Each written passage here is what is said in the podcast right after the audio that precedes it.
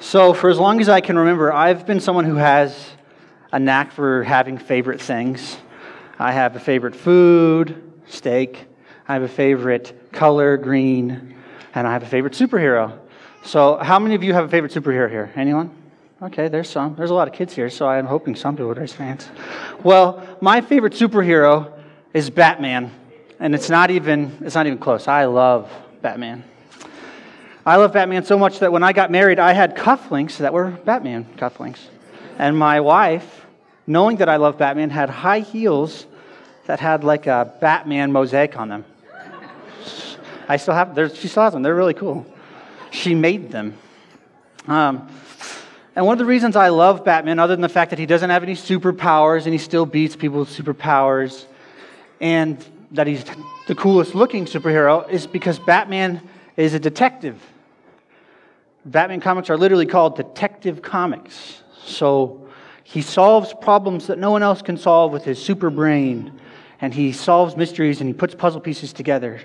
And so today, uh, we're going to kind of be like Batman. We're going to try to use some detective work and we're going to solve a problem that needs to be solved. We all know the problem. There is an inherent flaw in our deepest selves. We are sinful. This morning, we're going to open up God's Word. We're going to dig into it, into the jots and squiggles, and we're going to seek out the answer to understand the problem of sin.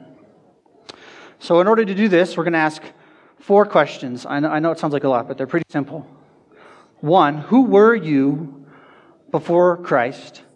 And what is the significance of who you were before Christ? Who are you in Christ? And what is the significance of who you are in Christ? Again, who were you before Christ?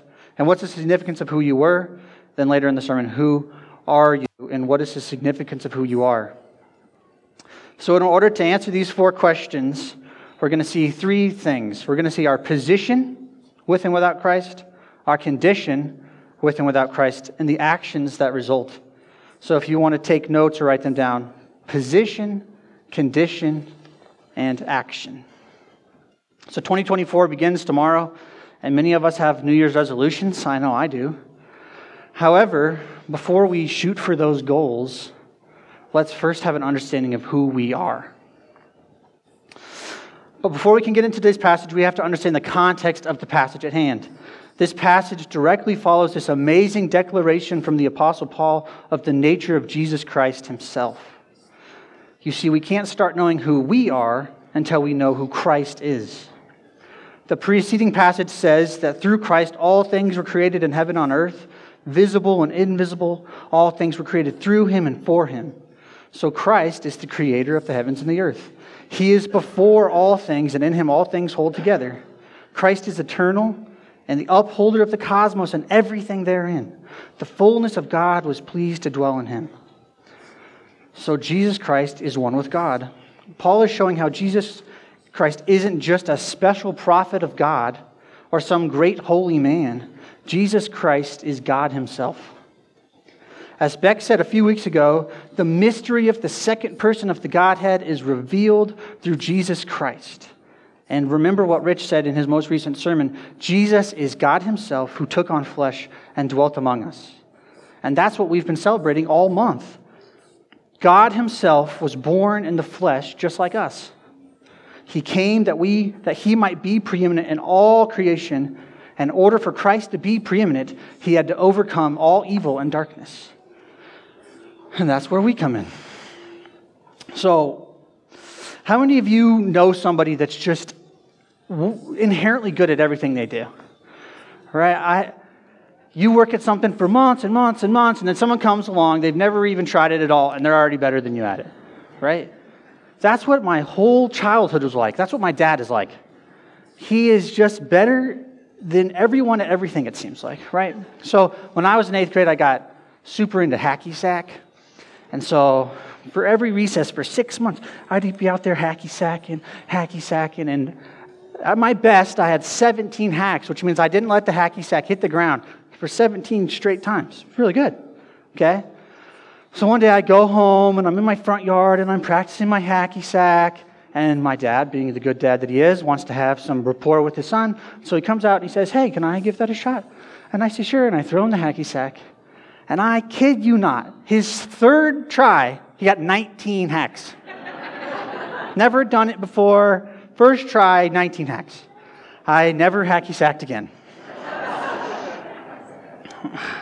So, what are some things that you're naturally good at, right? Construction, building, chiropractic, science, pharmacy. There's a lot of different things, right? What about sin? When's the last time you had to work really hard at sinning? I can answer that question for you. Never. Sinning is easy for us. You can say it's like the natural disposition of our hearts. We don't have to work at sinning. It's just easy breezy, lemon squeezy, right? So, to start answering the question of who were you before Christ, let's look at what the passage says. In verse 21, and you who were once alienated and hostile in mind, doing evil deeds. So, first we see our position. You were alienated. Alienated is the position that sin puts us in. So, what does it mean to be alienated? It literally means to be shut out or separated from fellowship, to be estranged. Think of it like a chasm so large that you could never cross it. On one side, there's God, and on the other side, there's you and me. And between us, there's this massive chasm, this chasm of sin. When Adam and Eve in Genesis 3 eat the forbidden fruit, they were forced from the very presence of God and cast into the wilderness. They were alienated from God Himself. And we, like our foreparents, are also alienated from God. We inherit the position of our foreparents. Not only do we inherit this position of alienation because of the sin that enters the world through Adam and Eve and their disobedience, we also see in Romans 8 that creation itself is subjected to this alienation as well. So not only are we in a fallen and alienated state, so too is creation. And this is a horrible place to be. So our position before Christ is that of alienation. Now let's get into our condition. Look at verse 21 again. You were once alienated and hostile in mind, doing evil deeds. So now we can see our condition. We were hostile in mind. What does it mean to be hostile in mind? So go ahead, turn in your Bibles to Romans 8 to get a better understanding of what it means to be hostile in mind.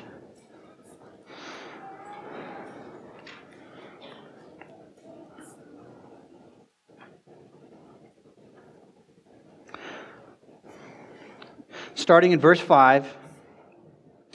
For those who live according to the flesh set their minds on the things of the flesh, but those who live according to the Spirit set their minds on the things of the Spirit.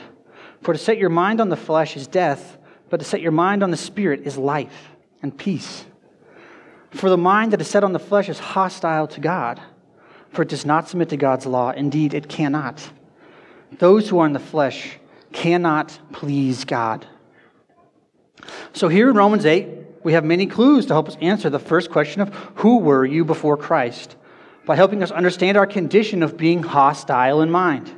First, those who live according to the flesh, which is the opposite of the spirit, set their minds on the things of the flesh.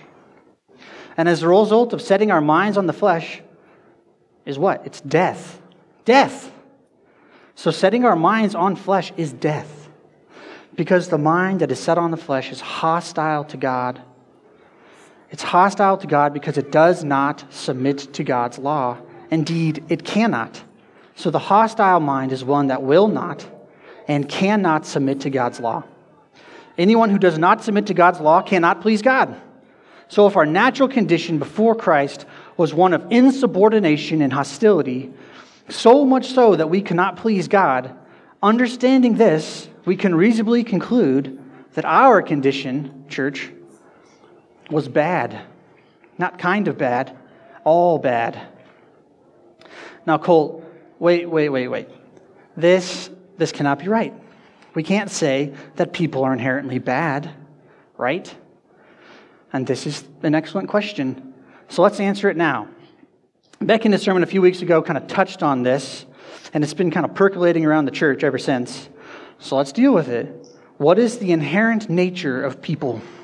Are people inherently good or are people inherently bad? But before we can answer this question, we have to define our terms. What does it mean to be good and what does it mean to be bad? So we'll start with the first question What does it mean to be good? Well, let's let the Bible speak for itself. This isn't my opinion, this is what the Bible says. Mark 10, starting at 17, it says, As Jesus was setting out on his journey, a man ran up and knelt before him and asked him, Good teacher, what must I do to inherit, inherit eternal life? And Jesus said, Why do you call me good? No one is good except God alone. You know the commandments do not murder, do not commit adultery, do not steal, do not bear false witness, do not defraud, honor your father and mother. So, who does Jesus say is good? God alone. God alone is good. So, therefore, anything good must come from God. So, back in Genesis 1, we see the story of creation. We see God making creation. And when God makes his creation, he looks out and he sees and he says, He saw and it was, and he said it was good. Later in chapter 2, we see God gather some dust and he breathes into it and creates man. However, there is something that sets man apart from all of God's good creation. God creates man in his own image and likeness. Mankind is the pinnacle of creation. Not only is man good, man is like God himself. Mankind alone bears the image and the source of all goodness. So when mankind is created like his creator, he's good. If we stop here, we would have to say that mankind is inherently good because nothing bad comes from God. Unfortunately, the story doesn't end here.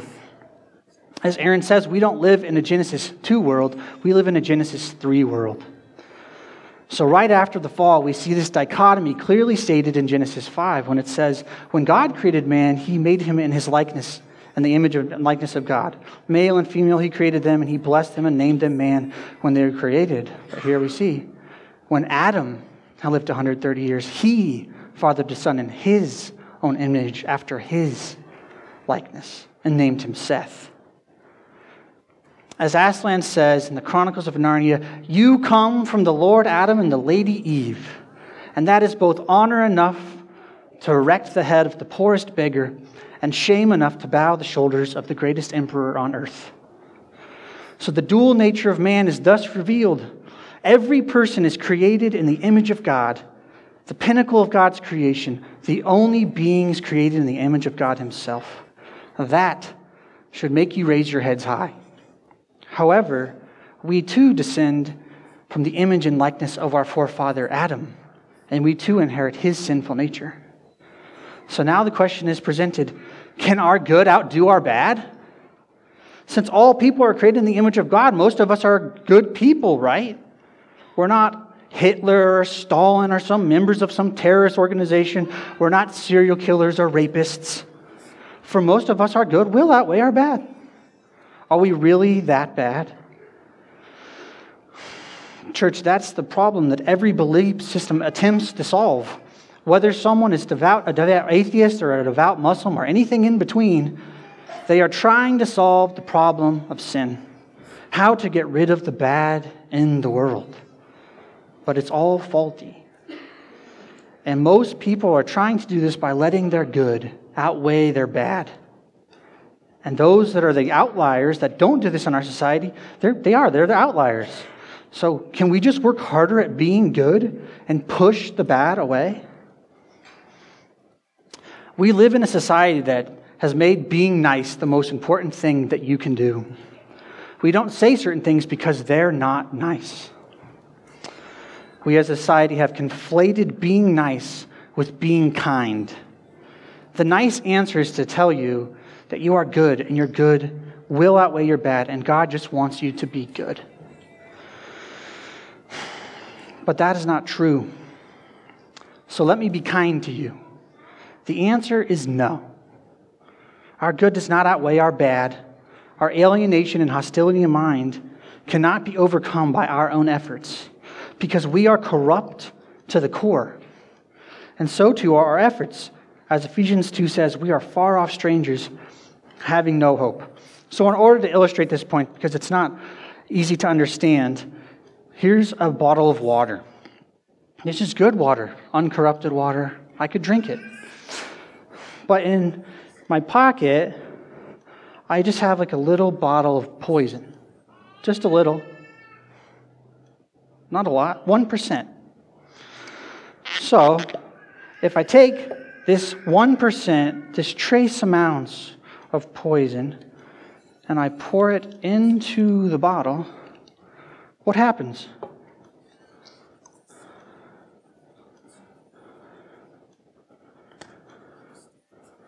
Eventually, the entire thing is full of poison. Would you drink this water? Why? It's mostly good. It's mostly water. You see, a little leaven leavens the whole loaf. That's what the Bible says. So 99.9% good is what? Evil. There's no neutrality here. For those of us who have white hair, to the little infant clinging to his mommy, we are all broken. We are all dead in our transgressions. There is no neutrality. Our natures have been corrupted by sin, and the result of this is evil. Look here again. And you who were once alienated and hostile mind, doing evil deeds. Our position and our condition lead to action, and those actions are evil because they come from a place of corruption. Good people don't do evil, evil people do evil. Jesus follows his statement about God only being good by quoting the second half of the Ten Commandments do not commit adultery, do not steal, etc. All these commandments deal with loving your neighbor. Because the summation of the law is to love God with all your heart, soul, mind, and strength, and love your neighbor as yourself. So, God, the source of all goodness, gave a good and perfect law that we are called to obey. And if we obey it, we will be good and we will love both God and our neighbor. So, if you want to be good, you have to be able to keep God's commands. But we just learned that we could not submit to God's law. Our old position of alienation and condition of hostility and mind made it an impossibility. The mind that is set on the flesh is hostile to God, for it does not submit to God's law. Indeed, it cannot. So we can't make ourselves good because the very means of goodness is seemingly unattainable. We are alienated from God, alone in our sin. We are hostile in mind, insubordinate to God's law, and we also, as a result of our condition, are evil and corrupt.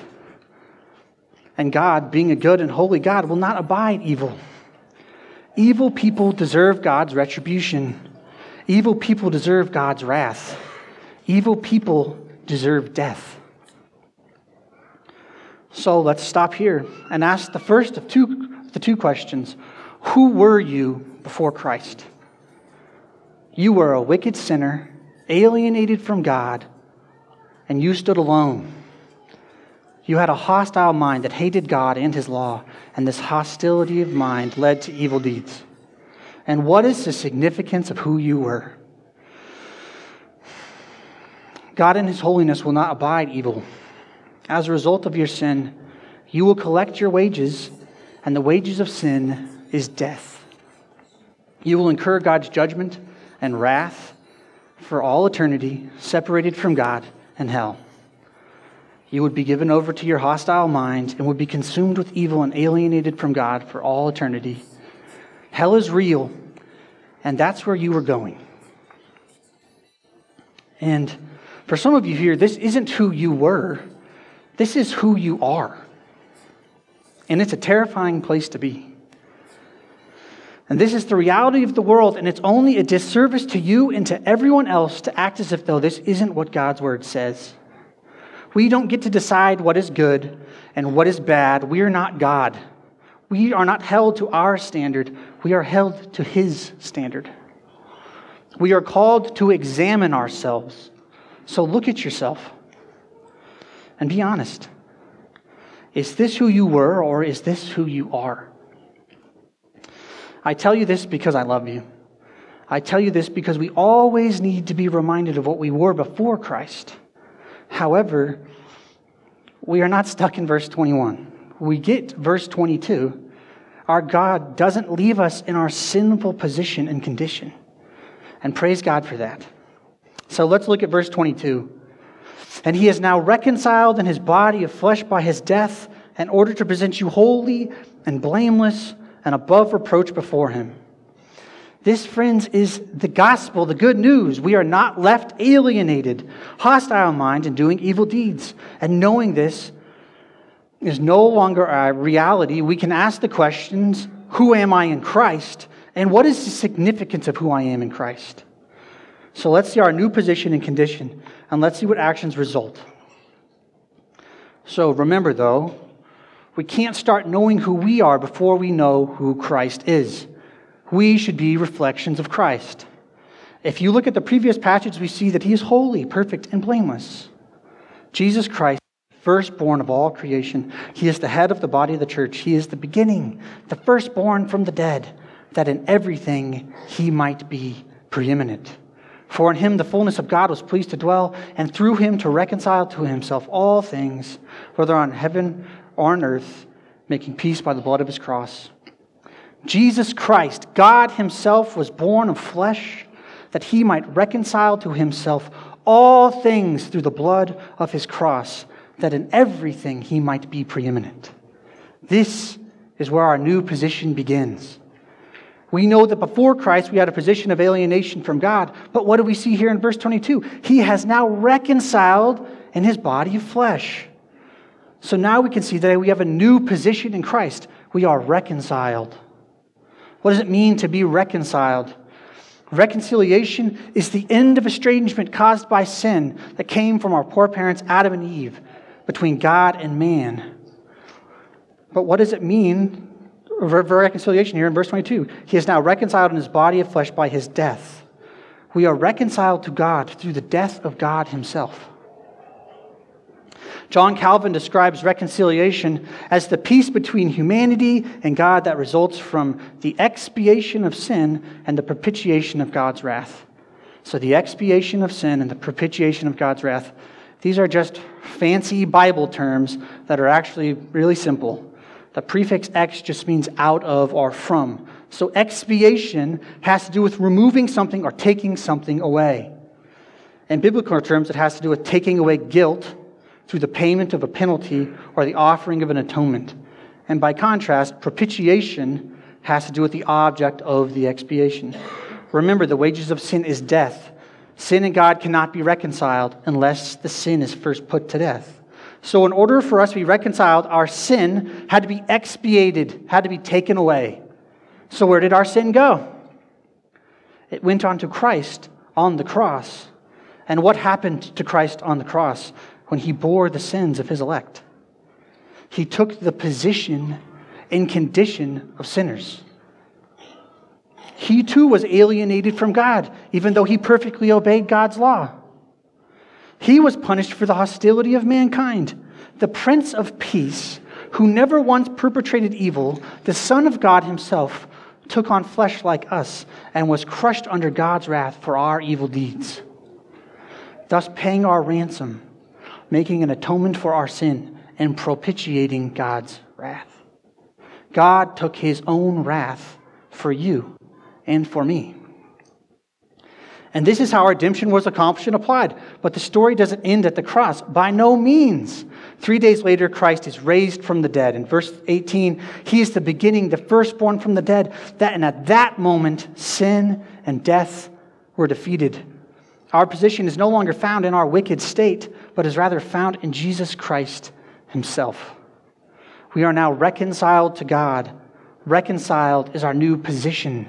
We can now dwell with God himself through Christ's death on the cross and his triumphant resurrection. Jesus Christ bridged the chasm of sin that we could not, and through him we can now go to God. So now that we understand our position in Christ, we can now look at our new condition in Christ. And let's look at the next part of verse 22.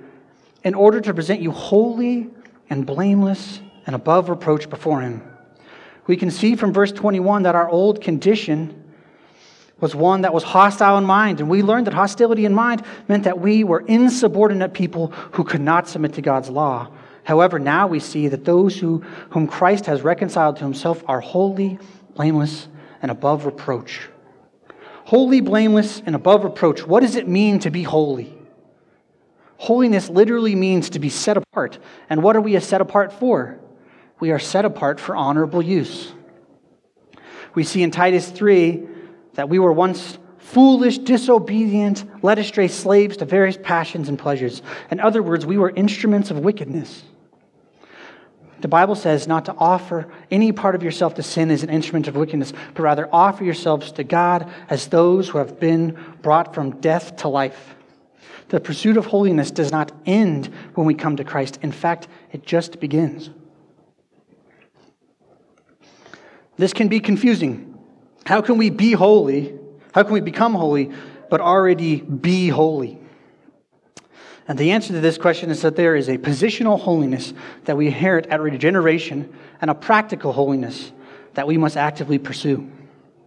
Remember, our new position in Christ is that of reconciliation. However, the process of holiness is a lifetime effort, and the means in which we strive after this effort is through, not, is through our new condition. Because of God's mercies, we should be living sacrifices, holy and pleasing to God. Holiness is not a possibility for the Christian, holiness is a requirement. Without holiness, no one will see the Lord. Holiness is the will of God for our lives. So, how many of us feel holy? None of us, okay. Why is that? because we are still wrestling with the nature that we have been given by our forefather Adam. This is the duality of all Christians. Paul, the very of this letter of this author says, For I do not understand my own actions, for I do not do what I want, but I do the very thing I hate. Wretched man that I am, who deliver me from this body of death? Who will deliver us from this body of death, church? Jesus Christ. This is not an effort we do on our own strength, but by the grace of God, He gives us a helper to accomplish this holiness.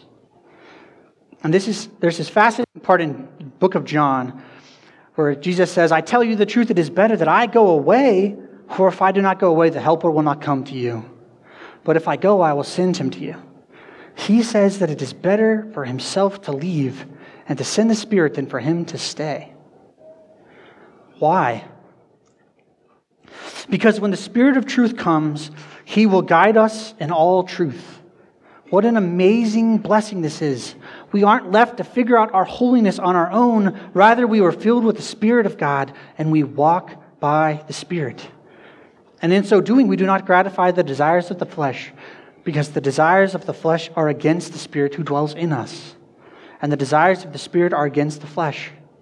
They are opposed to each other so if you are led by the Spirit, you will conquer your flesh because now you have the ability to do so. This is the primary difference between a Christian and a non Christian. A Christian has the Spirit of God, and a non Christian doesn't. A Christian can now pursue holiness and say no to sin, whereas a non Christian cannot. A Christian has a changed condition. They are positionally holy before God, and now they can submit to God's law and pursue holiness.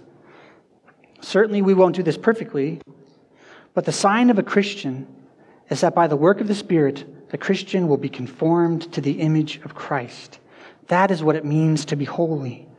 We, like our Maker, who is the Holy of Holies. So, what do we do when the accuser comes and tells us of our weakness and our failings and of how unholy we are? What do we say to him? I would like to share my favorite part of the Pilgrim's Progress, where in this story, Satan is seeking to get him, the main character, his name is also Christian, of course, for all of his faults and failings as he's on his way to the city of Zion. And so Satan comes to Christian and he says, Christian, you fainted at first setting out when you were almost choked in the gulf of despond. You attempted wrong ways to rid your burden, whereas you should have stayed till your prince had taken it off. You sinfully slept and lost your choice things. You were also almost persuaded to go back at the sight of the lions. And when you talk of your journey and of what you have heard and seen, you are inwardly desirous of vain glory in all that you say and do. And look at Christian's response. All this is true, and much more which you have left out. But the prince whom I serve and honor is merciful and ready to forgive. But besides, these infirmities possessed me in your country. For I sucked them in, and I have groaned under them, been sorry for them, and have obtained pardon from my prince. All this is true, which you left out. Church, this should be our answer. All this is true and much more. The gospel is this we are far more sinful and flawed in ourselves than we ever dared believe. Yet at the very same time, we are more loved and accepted in Jesus Christ than we ever dared hope. In Christ, we are blameless. In Christ, we are above reproach because it is not ourselves that we put our trust in, but rather in Jesus Christ. We now have a new position of reconciliation and a new condition of holy, blameless, and above reproach, and our new position and condition will lead to action. Look here at verse 23. If indeed you continue in the faith, stable, steadfast, not shifting from the hope of the gospel that you heard. If. Man, I hate that word if. It's a terrifying conjunction. Why? Because it's a stipulative conjunction.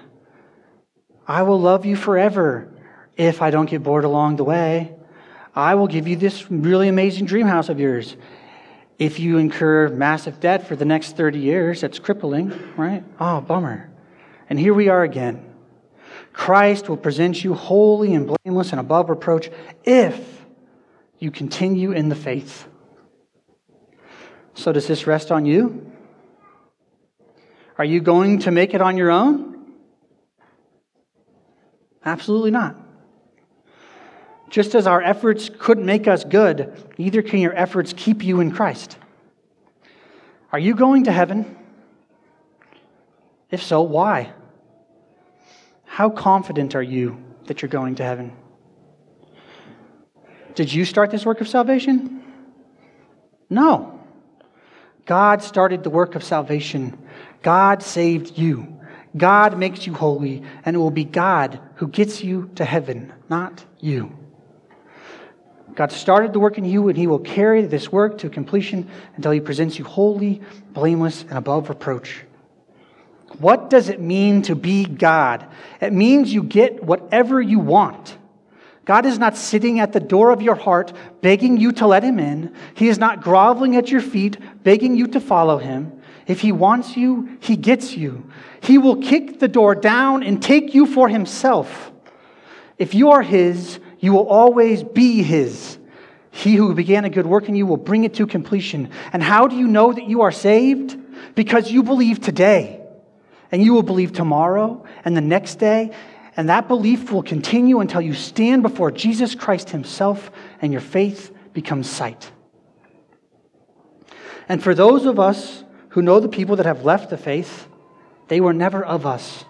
The devil has revealed their true nature and if they were, they were never Christ in the first place, because if they were, they would have continued to the end.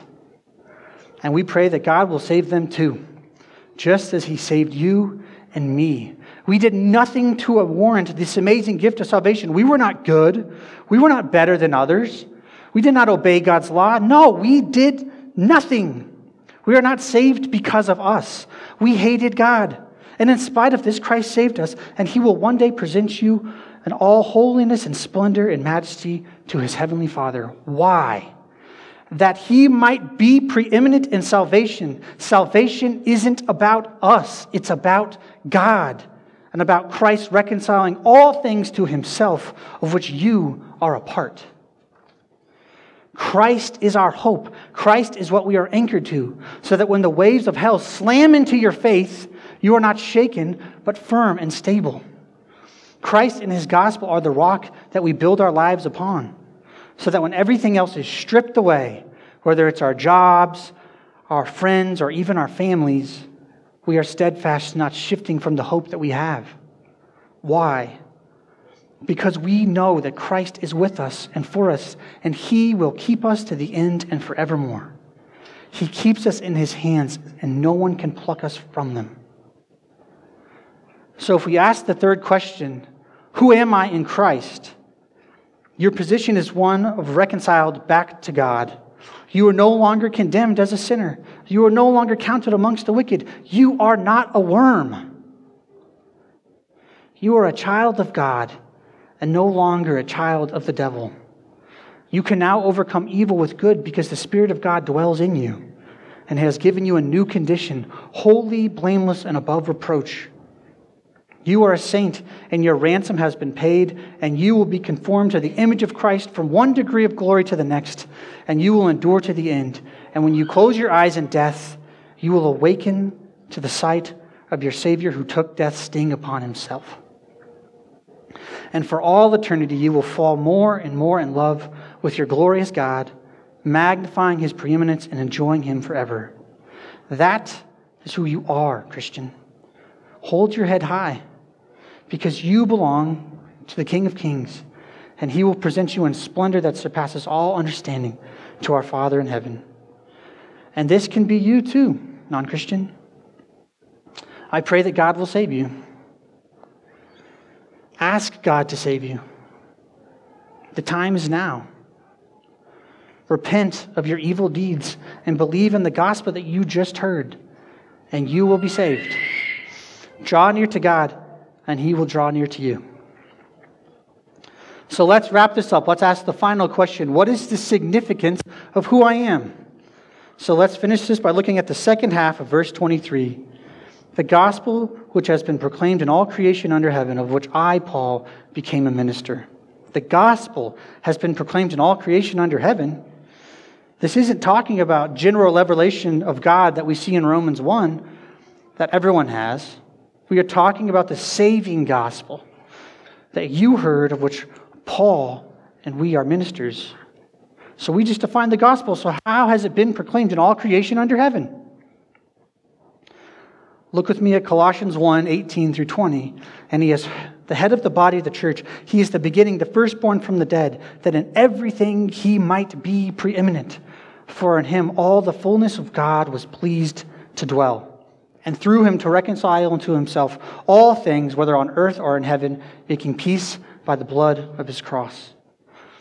Up to this point, we have seen how Christ, in his preeminence, reconciled you and me and how he is reconciling all his people to himself.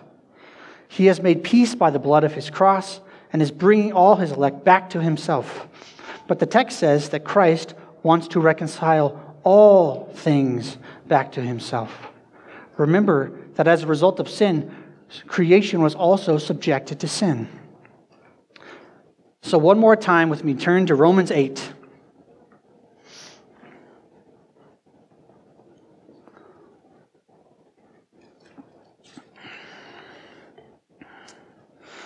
starting in 19. For the creation waits with eager longing for the revealing of the sons of God. For the creation was subjected to futility, not willingly, but because of him who subjected it, and hopes, that verse 21, that creation itself will be set free from its bondage to corruption and obtain the freedom of the glory of the children of God. For we know that the whole creation has been groaning together in the pains of childbirth until now. We can see here in verse 23 God is proclaiming the gospel to all creation. God is coming for creation itself. We are talking about God reconciling all creation to himself, not just his people, but all creation. And how is he going to do it? Through his body, the church of which he is a head. The Bible says that the God of peace will soon crush Satan under your feet. What is the means in which Christ's kingdom is going to spread into creation through which Christ will reconcile it to himself? It's through us. The church. We are the primary means in which God reconciles creation to himself. God is giving the gospel to creation. The gospel isn't just for us, it's for all creation. And Christ gets it all. Christ is preeminent. And for our call as Christians is to go forth into the world proclaiming the good news of the gospel and making disciples of all nations, so that the name of Jesus Christ every knee should bow and all tongues confess that Jesus Christ is Lord to the glory of our Father in heaven. This is the mission of the church. We are to go into the darkness and shine forth the light of Christ and bring it into submission to the and rule of our Savior. We see from John 1 that darkness cannot overcome light. We proclaim the gospel and we make disciples and we are bringing forth the kingdom of God. And as Aaron said, we are bringing heaven down. We are replacing the dominion of evil with the dominion of Christ. We are more than conquerors through Christ, whose Spirit works in us as tools of righteousness, wielded by the Lord to destroy darkness and usher in Christ's kingdom.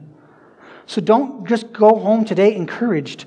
Go home today realizing that because Christ dwells in you, you are the means of Christ crushing the head of Satan in this age, and you are the means in which the kingdom of Christ will advance. It's a noble calling. And one day Christ will come and set us free again from all sin and death. And I pray that we will be ready. I love you, church. Heed the call. Let's pray. Abba, thank you for your word. Thank you for such a powerful passage. And we thank you, Lord, that the gospel is real, that we were not abandoned in our sin, but that you made a way, that you bridged the chasm that we could not and you loved us wicked sinners, and you gave us a new condition of holy, blameless, and above reproach. Praise in your name, Jesus. Amen.